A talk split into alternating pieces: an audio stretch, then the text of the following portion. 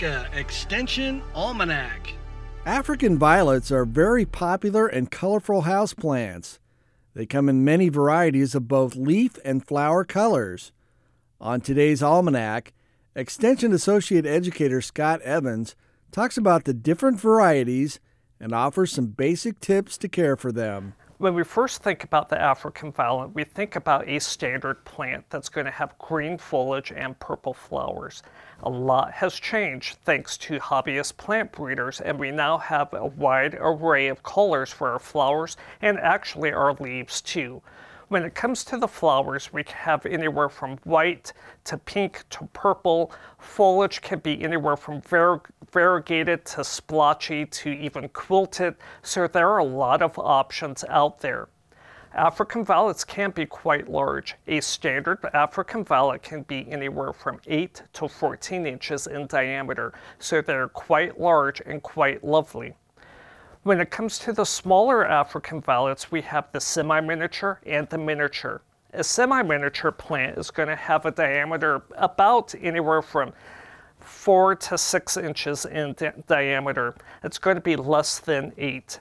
They offer quite a bit of foliage variation and some fantastic flower color. So if you're kind of pressed for space, a semi-miniature plant might be a good option for you. Then we also have the miniature African violet. We get all of the same great features of our larger cousins, but it's much more compact. A miniature African violet is going to be less than six inches at diameter. So again, if space is tight at home, these are some of the plants that you might want to consider growing in your collection.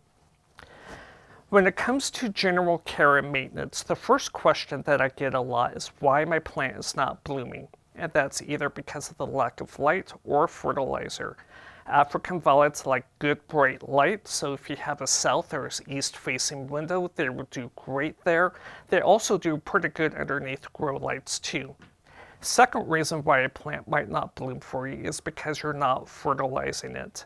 And one of the things that you can do is fertilize it every time you water, but cut that um, dosage back to maybe a quarter to half of the recommended amount. So each time that you water, that you're giving the plants the nutrients that you need. And speaking of water, one of the myths that just won't go away is getting the leaf wet. Yes, you can get the leaves wet, but what will happen is you get water spots on the leaves, and that can detract from the overall beauty. And you can either water from the bottom or you can water from the top. The choice is yours.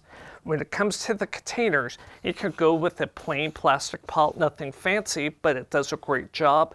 But you always want to make sure that you have holes in the bottom so that way when you do water, that it comes out of the bottom of the pot. There are some pots out there that are called African violet pots.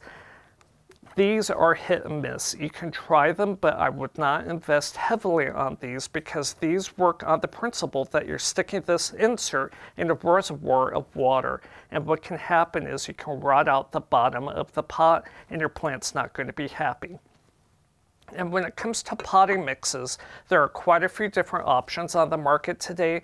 But what you want to do is pick up your favorite potting mix and add some perlite to the mix. This is going to increase the porosity of the potting mix so the plant doesn't rot out and that's much more happier. In nature, African violets come from a very rocky region, so they like that loose potting mix and they're much more happy.